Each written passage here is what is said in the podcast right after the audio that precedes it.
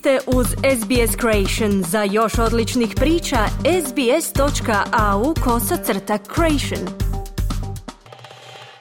Slušate radio SBS na hrvatskom jeziku. Ja sam Mirna Primorac.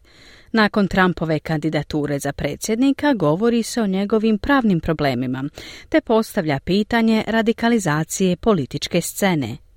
In order to make America great and glorious again, I am tonight announcing my candidacy for President of the United States.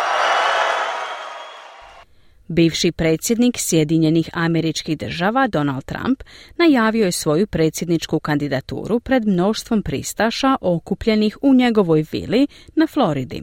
Odluka dva puta opozvanog bivšeg predsjednika dolazi usred niza gubitaka njegovih favoriziranih kongresnih kandidata na izborima za kongres, gdje je val plavih zadržao kontrolu nad senatom.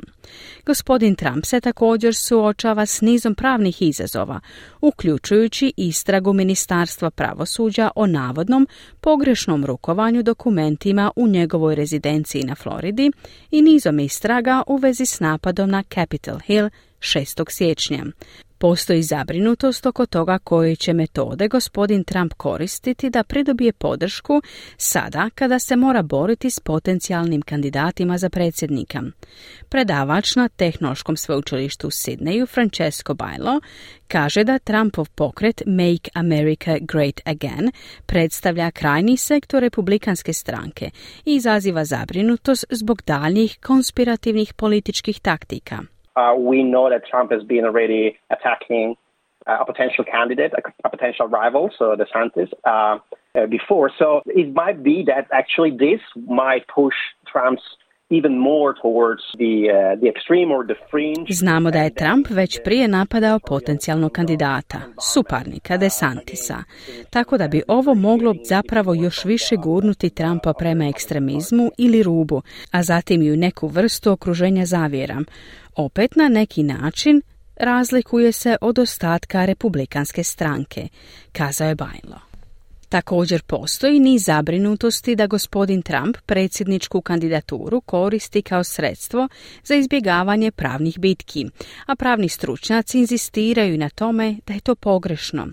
Direktor istraživanja u Centru za studije Sjedinjenih američkih država na sveučilištu Sidneju, Jared Monshin, rekao je za SBS News da iako predsjednička utrka tehnički ne bi utjecala na pravne slučajeve koji uključuju gospodina Trumpa, mogla bi otežati istrage.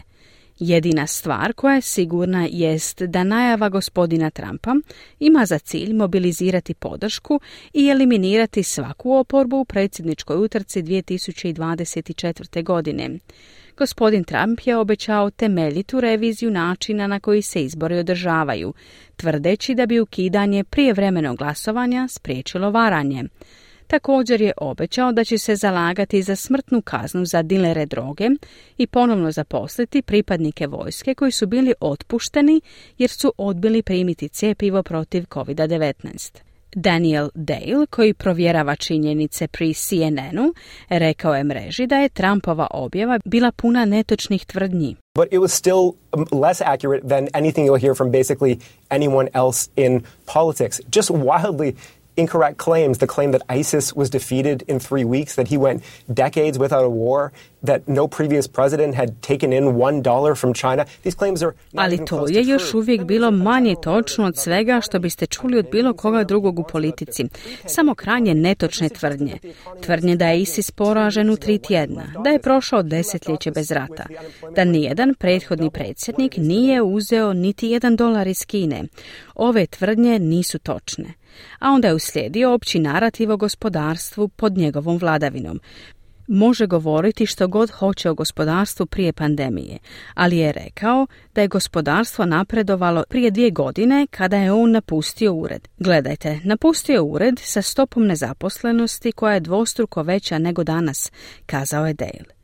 Jasno je da je gospodin Trump spreman upustiti se u borbu za predsjedničku utrku 2024. godine i odbija dopustiti da mu razne pravne bitke i protivnici stanu na put. Želite čuti još ovakvih tema? Slušajte nas na Apple Podcast, Google Podcast, Spotify ili gdje god vi nalazite podcaste.